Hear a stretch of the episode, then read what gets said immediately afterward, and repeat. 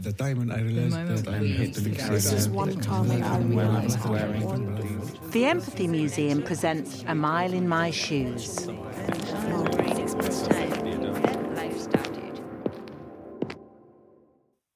These shoes are beautiful green suede trainers. They look quite well worn.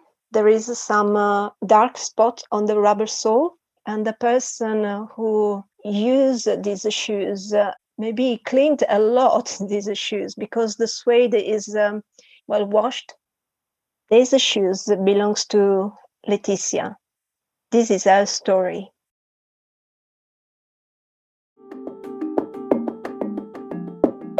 When I finished my degree in psychology, I started my master's in child psychotherapy and early years intervention in a small university in Barcelona. One day, my master's tutor called me because she wanted to talk to me. She wanted to offer me a job.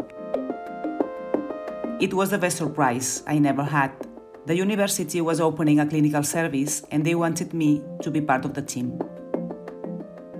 I was working with adoptive families who had adopted their children in a foreign country. We offered training groups for the future parents because we wanted them to understand that the needs of an adopted child are not always the same as the needs of a biological child, especially if they came from a different culture, ethnicity, or language. And also, we wanted them to understand and empathize with the experience of life that their children could have lived and the consequences that the trauma could have in their behavior and adaptation to their new life and family. But all this experience working with children and teaching about working with them didn't help me the day I met Lucas. I met him in the middle of the first coronavirus lockdown. I was a little depressed because I had to interrupt my international PhD placement in London and I had to return to Barcelona. One day I was on Instagram and I saw the picture of a little rescue dog that was waiting to be adopted. I fell in love with him immediately. I already have a dog, but for a long time I was thinking about adopting another one, and I thought it was a sign that the moment to do it had arrived. I follow this this rescue home uh, on Instagram, and I never felt like, oh my god, I want to adopt this dog. I don't know, maybe it was like love at, at first sight, but with a dog. I sent the adoption application form, and after a few online interviews, the rescue home said that I could pick the little dog up. He had been placed in a foster family, and when I met them, they said, you are lucky to have him. He's a good dog. We named him Lucas, but you can change if you don't like the name. Lucas is one of my favorite boys' names, and I think it's fun to name a dog with a human name. I remember that when we delivered the adoption training, we always said to the future parents that the life of the adopted children doesn't begin when they are adopted.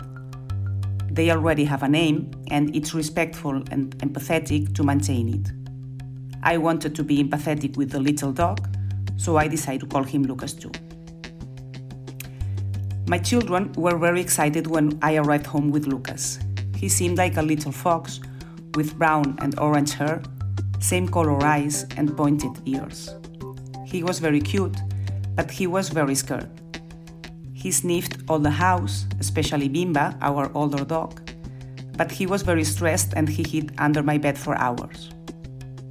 The following day, I had to go to my office to collect a few documents, and I decided to go with Lucas. It was a very sunny day in Barcelona. I suppose it was when the, this strict lockdown finished and the city was empty. And it, it was, oh, it's a lovely day. I'm, I'm with this cute dog and um, I can enjoy the city uh, with, without uh, a lot of people around. I thought that a long walk could be nice to start bonding with him. But when we were in the street, a big truck sounded the horn and Lucas was very frightened. He managed to get rid of the lead and started to get away from me. At the beginning, I didn't want to run after him because I didn't want to scare him even more. And I called him, Lucas, come here, good boy. But suddenly, another horn sounded and he started to run like hell. He seemed like the rabbit in a greyhound racetrack. He began to cross the road over and over again, and I started crying while I was running after him because I was sure that I'd never see him alive again. Then I tripped and I fell in the middle of the road. With my hands and my knees bleeding, I couldn't see Lucas. At this point, I was crying uncontrollably when I saw him running again far away. Two young men who had witnessed the whole scene approached me and said, Are you okay? Come on, the three of us can catch him. They were so nice that suddenly I didn't feel the pain or the fear, and we began to run after him. It looked like those comedy movies when someone wants to catch a hen or a wild pig. After a few attempts, Lucas ran past my side, and I jumped over him with all my strength, and I finally caught him. When we returned home, I felt exhausted. My knees were hurting so much, and I began to wonder if it had been a good idea to adopt this little dog. The next day, I had a medical examination, and I asked a good friend of mine if he could walk the dogs for me because I was having an anesthetic. I explained our experience to him, and I asked him to walk in quiet streets. When I came back, I found my friend with his knee injured very badly. Lucas had tried to escape and he had caught him like a rugby ball, exactly as I did. At this point, I was convinced that adopting Lucas had been the worst idea.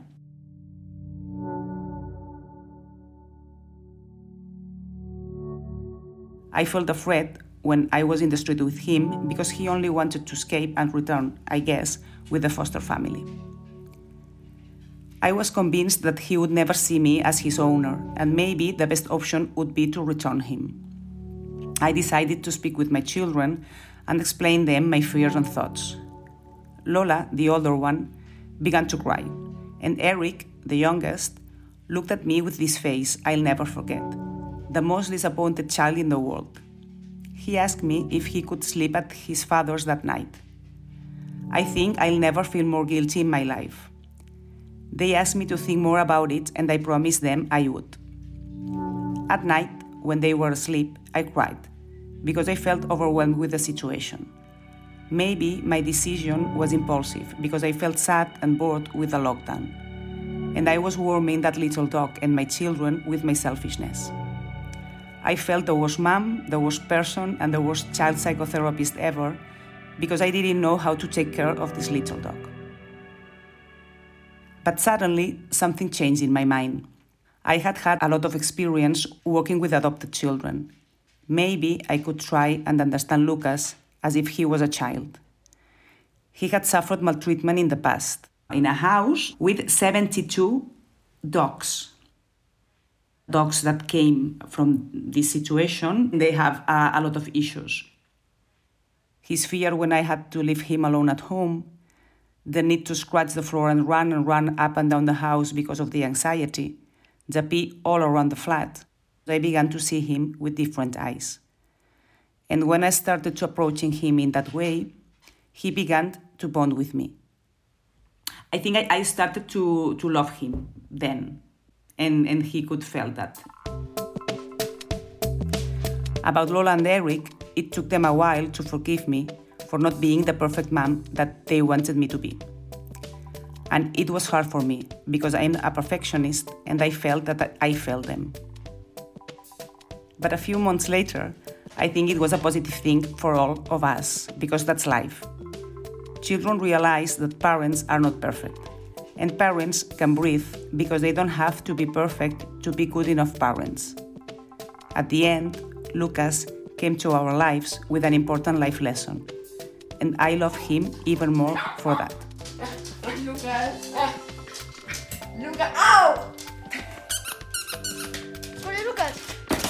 Dogs, they, they don't have uh, the same brain uh, as, as, a, as a human, but uh, they have feelings and it's, it's useful and I think it's necessary just to, um, to put in, in their shoes and to understand them.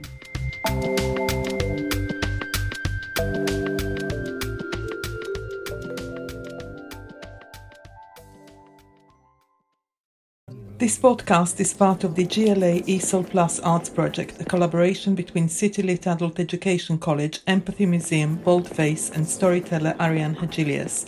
The project explores how ESOL and the arts can work together to promote English language learning in the UK capital.